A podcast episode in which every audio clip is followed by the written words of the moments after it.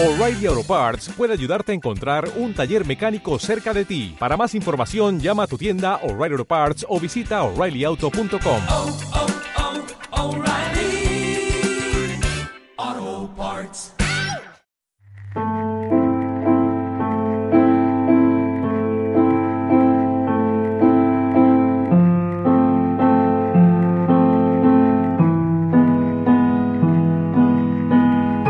Relatos, cuentos, narraciones y otras fábulas del mundo pasado, presente y futuro.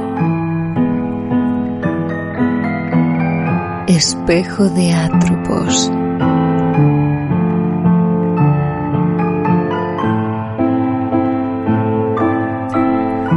¿Y tú, te atreves a mirarte al espejo?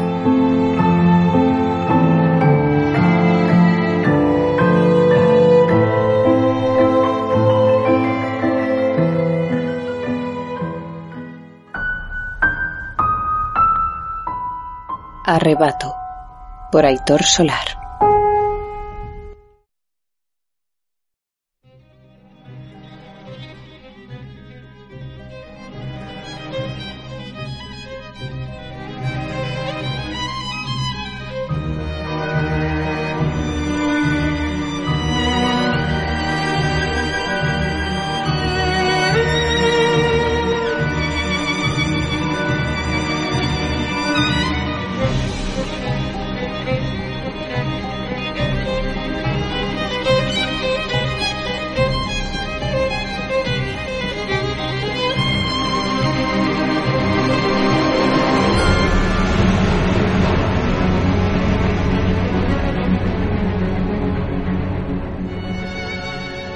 No creo en Dios, pero hay algo más poderoso que todos nosotros, una combinación de nuestros esfuerzos, una gran cadena de la industria que nos une. Pero únicamente cuando luchamos en nuestro propio interés, la cadena tira de la sociedad en la dirección correcta. La cadena es demasiado poderosa y misteriosa para que ningún gobierno la guíe. Cualquiera que diga lo contrario, o te ha metido la mano en el bolsillo, o te ha puesto una pistola en la cabeza. No hay dioses ni reyes, solo hombres.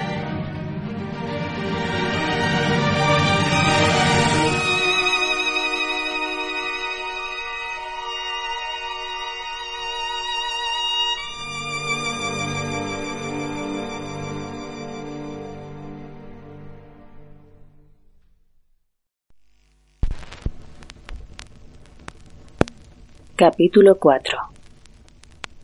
Seremos arrebatados.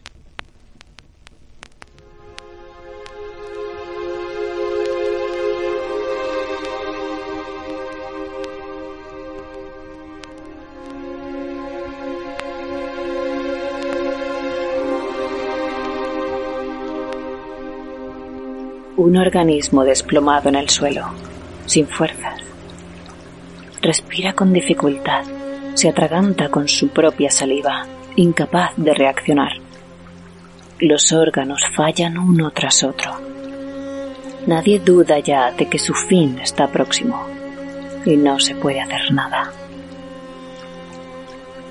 Así contemplaba él la ciudad mientras avanzaba por ella con las pesadas botas de buzo. El nivel de las aguas había ido subiendo progresivamente, sin nadie que reparara la inevitable decadencia, conforme las compuertas iban cediendo y los sistemas de dragado oxidándose. Había distritos enteros sumergidos en el océano, y las salas en las que se habían formado bolsas de aire eran ya páramos sembrados de cadáveres al dejar de ser respirables. Los edificios menos sólidos se habían desplomado sobre el fondo marino, y los peces culebreaban por sus tripas con la indiferente curiosidad que les era propia. Las luces iban y venían, sin decidirse a claudicar, como los últimos impulsos neuronales del organismo. Y los incendios descontrolados consumían el poco oxígeno que quedaba. ¿Cuántas personas habían muerto? Miles, decenas de miles quizá. Solo quedaban en la ciudad los proscritos, los marginados, aquellos que carecían de recursos o estatus como para ser incluidos en alguno de los intentos de huida, destinados casi todos al fracaso, y que además habían tenido la fortuna, si se podía llamar así, de no perecer en ninguna de las revueltas, atentados, accidentes o simples suicidios colectivos motivados por el inminente desenlace. Y de los que quedaban, la mayoría estaban tan inmersos en las alucinaciones que provocaban los plásmidos, que apenas recordaban su pasado. Casi todos ellos habían experimentado además terribles mutaciones que hacían que no parecieran humanos, ni por fuera ni por dentro. El glorioso experimento social se desploma, dejando un pozo de muerte y dolor. El sueño de la razón produce monstruos, literalmente. Soltó dentro del casco una risita sardónica ante su propio ingenio. «Qué inspirado te vuelve el ocaso de tu mundo», se dijo. Sí, había algo de espléndido en la muerte de la ciudad, ¿no era cierto? Que quienes habían fundado una utopía para huir del caos de la superficie fueran los primeros en caer ante la demencia humana. Era en cierto modo justicia poética, pero no debía distraerse. Tenía una misión que cumplir, lo único que quedaba por hacer. No era momento de permitirse errores. Llevaba adherido a su manaza enguantada un plano plastificado, manchado y con la tinta corrida en algunas partes, que consultaba periódicamente. Le había costado años conseguir aquello, pero estaba seguro de que era correcto. Esta vez sí. Los antiguos laboratorios se situaban detrás del barrio de negocios, ahora poco más que una ruina humeante. Como había previsto, estaba inundado y era necesario sumergirse. De ahí el traje de buzo autónomo, con sus pesadas bombonas. Pero estructuralmente la zona aguantaba bastante bien. No había vigas con varas ni amenazas de derrumbamiento. Se notaba que allí los constructores habían cuidado los materiales empleados, no como en el extrarradio. Y por extraño que pareciera, no estaba totalmente deshabitada. Tras las esquinas veía fugazmente a algunos adictos terminales, mutados hasta tal punto que eran capaces de subsistir bajo el agua salada. Seguramente eran peligrosos, más por la desesperación que por las facultades extraordinarias que pudieran quedarles en un mundo donde su combustible estaba agotado. Bueno, él no tenía capacidades sobrehumanas, pero iba protegido y bien pertrechado. Cuando alcanzó un corredor anodino en el que la techumbre metálica había cedido, bloqueando el paso, y comprobó que el mapa le obligaba a avanzar por allí, arrancó el voluminoso taladro neumático de su otro brazo y lo usó para crearse un acceso prêt-à-porter, ignorando, gracias a su traje protector, los violentos chispazos del cableado sumergido. Si podía resistir las dentelladas de los tiburones, aquello no era nada. Al otro lado halló una compuerta de seguridad aún funcional, que no fue rival para sus explosivos. Y detrás, por fin, su destino. La sala secreta de criogenia.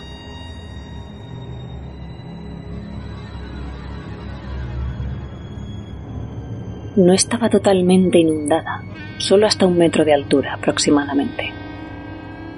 Los muros eran de un tono gris indefinido, con pantallas empotradas y apagadas, y los pequeños cubículos dispuestos frente a la pared, como un palmo por encima del agua, parecían ataúdes infantiles. Y bien podían estar cumpliendo esa función. Después de tanto tiempo, las posibilidades eran... Pero no, se negaba a aceptarlo. Se aproximó a ellos y limpió con su guante la escarcha de los paneles frontales. Los primeros estaban vacíos, pero al tercero la encontró. Tal como la recordaba, apenas una niña, los ojos cerrados en un sueño eterno y el mismo gesto inocente que ponía cuando dormía. ¿De verdad seguía viva?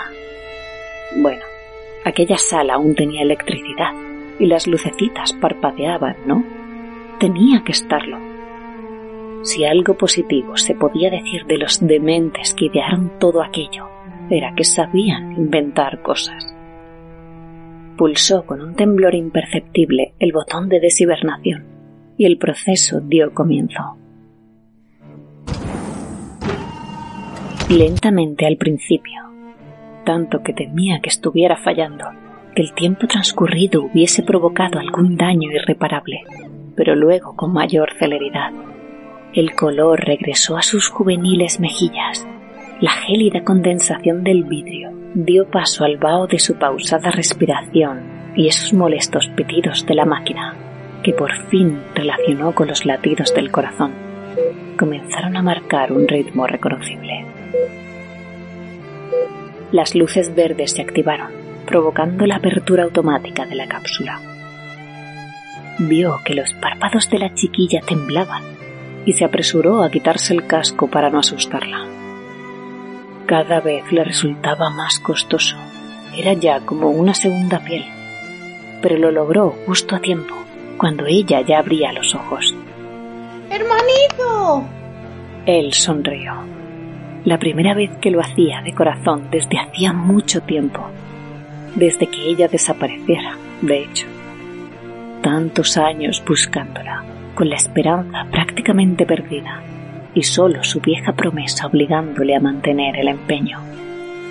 Y por fin la había encontrado. Leyó los indicadores. Aunque no sabía interpretarlos, estaban todos a verde y las agujas en la zona media. Eso tenía que ser bueno. Y de todos modos, ella se incorporó casi de inmediato. ¿Cómo has crecido tanto de repente?, preguntó asombrada. ¡Si tienes barba! Y mirando a su alrededor, añadió: ¿Dónde estamos? En la ciudad. Ha pasado mucho tiempo, pero no te preocupes. Todo ha terminado. Esas personas malas ya no podrán hacerte daño. Bien, sabía que vendrías a rescatarme.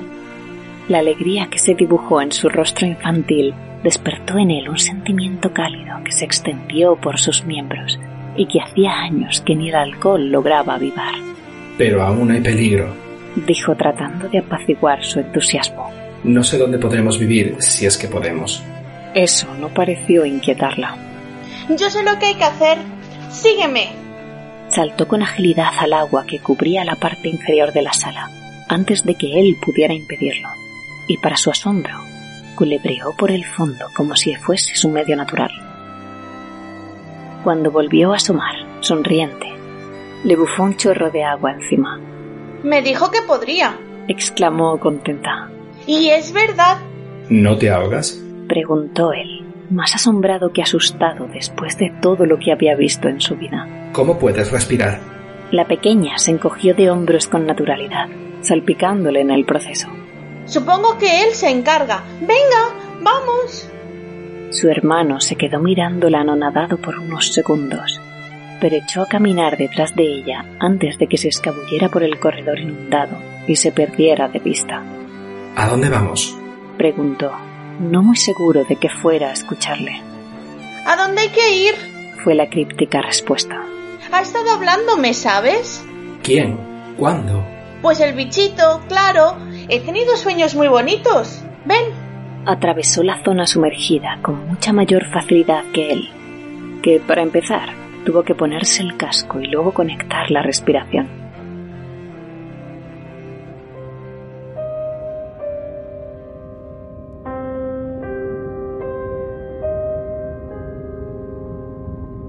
Y cuando volvió a verla al otro lado, caminaba confiada entre las ruinas del distrito, sin ningún miedo a escombros o metales oxidados. Su hermano captó movimiento próximo y preparó su enorme pistola remachadora, capaz de agujerear a cualquier ser vivo a decenas de metros. Pero en ese momento, la niña se volvió hacia él y con una sonrisa le desarmó, de un modo prácticamente literal. Era como si la escuchara en su cabeza y no pudiera desobedecer. Y le pedía que no hiciera nada. Así, tuvo que contemplar cómo una criatura deforme, de alargadas extremidades, se descolgaba de su percha en lo alto y se dejaba caer delante de ella. Parecía peligrosa. En su cuello boqueaba rítmicamente una especie de branquias rugosas, y entre sus largos dedos se veía una membrana interdigital casi translúcida.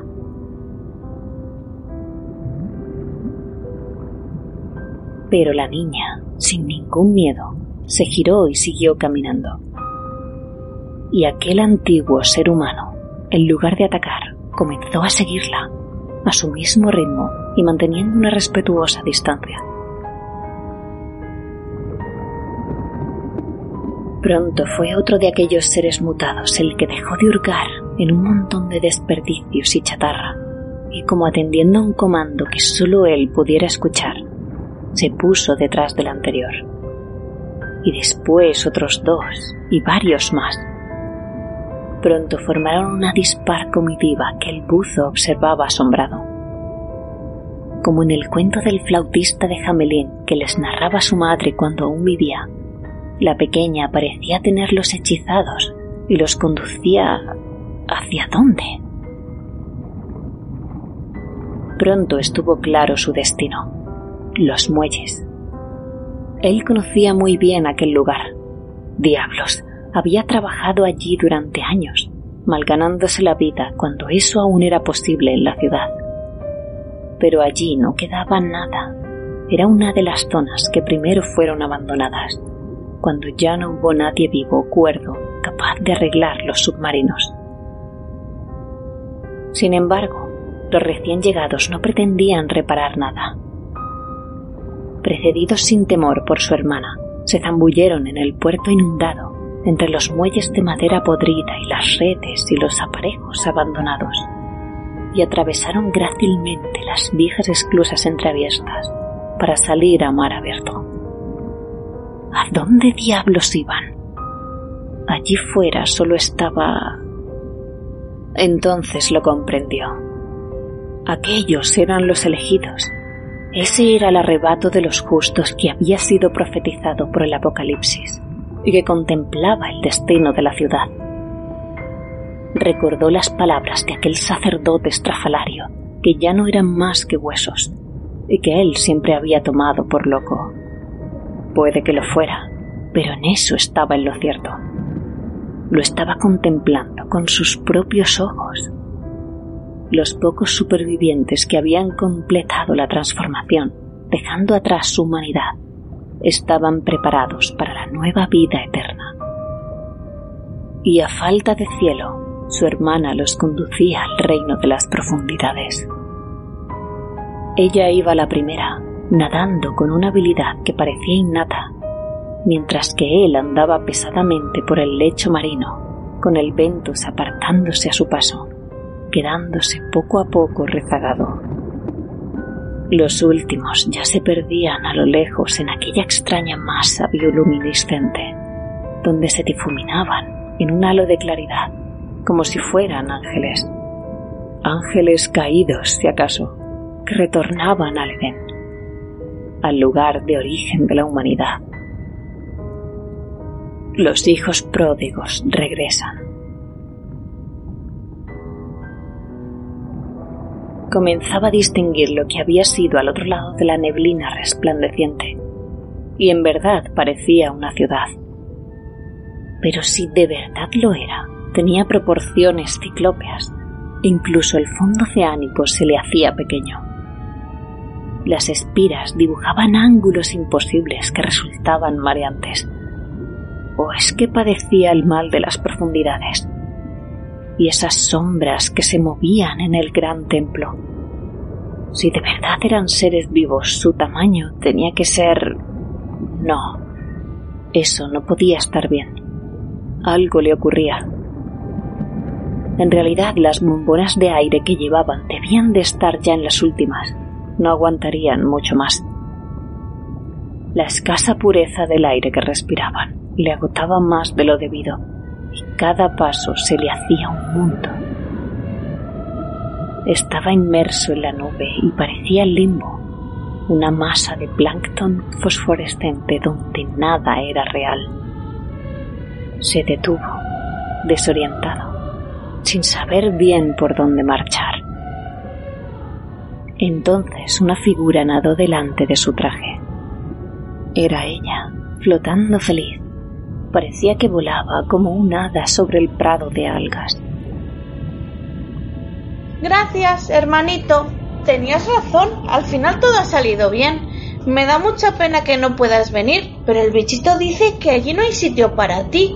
¿Lo comprendes? Él asintió, ya medio hundido hasta las rodillas en la fina arena del lecho marino. La muchachita le dio un beso en el casco, justo encima de su nariz. Adiós, hermanito. Siempre me acordaré de ti. Se marchó y le dejó solo, pero se sintió extrañamente feliz. Su papel había concluido. Todo estaba bien.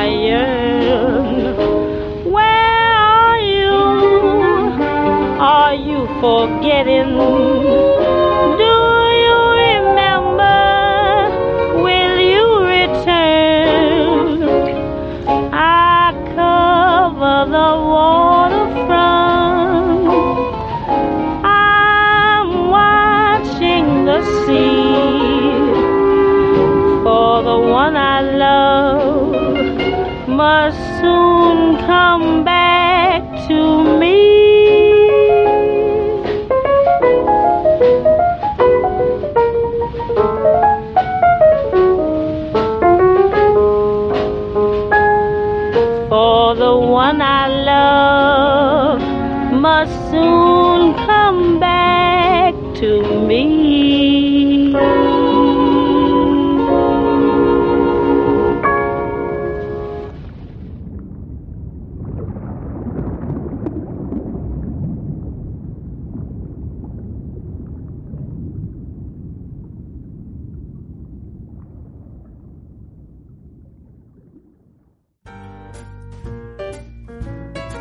Llega el final de esta pequeña miniserie de mundos sumergidos que espero que hayáis disfrutado tanto como yo. Las voces eh, de este capítulo final han sido Son, compañera y amiga del podcast La Torre del Cuervo como niña, y Javi Mantis como hermano. Desde aquí mi eterno agradecimiento a todos los colaboradores que han participado en este relato, sin los cuales pues, no sería el mismo este podcast. Al jefe Corintio, maese de la Torre del Cuervo, a Marina Izarne de La Voz de Horus, esa doctora del pabellón médico, a Mantis, el hermanito, y a la gran bibliotecaria jefe Son, una gran niña Little Sister. Además, por supuesto, agradecer la confianza puesta por el autor del relato en nosotros para llevarlo a cabo al plano sonoro, Aitor Solar, cuyo blog Disportancia punto blogspot punto com os recomiendo visitar habitualmente porque descubriréis no solo más cosas acerca de esta miniserie, sino además muchos más relatos y artículos muy interesantes. En su haber literario está su antología La Fuente de las Tinieblas, un recopilatorio de relatos suburbanos de los mitos de Chulu publicado por Edge Entertainment, así como otros textos repartidos por una veintena de tomos dispersos. También suele pulular por leyenda punto net, un foro especializado en lo lovecraftiano que él mismo fundó. Podéis seguir al autor en Twitter, arroba Aitor Solar. El próximo lunes treinta y uno es Halloween y me hace mucha ilusión anunciaros que tengo la suerte de poder celebrar la Noche de los Muertos en dos casas de amigos a las que hemos sido invitados. Por un lado, podréis escucharme en el enorme especial que va a realizar el podcast La Posada del Cuervo, con un pequeño escabroso relato. Y también podréis escucharnos junto con el maese Corintio y los compañeros del podcast La Torre del Cuervo en el especial de La Voz de Horus, donde escucharéis tres historias terroríficas ambientadas en el universo de Warhammer cuarenta mil y además eh, una pequeña charla sobre, sobre el Warhammer Horror y, y sus autores. Ya saben que si quieren invitarme a un café y apoyar este proyecto, pueden encontrarme en Kofi. Y por supuesto, para cualquier comentario, sugerencia, improperio, desavío o amenaza de muerte, por favor, no duden en ponerse en contacto con nosotros a través del espejo de Twitter, arroba espejo atropos, enviar un mail a espejo de atropos arroba gmail punto com o dejar un comentario aquí en iVoox. Un saludo de quien les habla, Victoria Gibbin.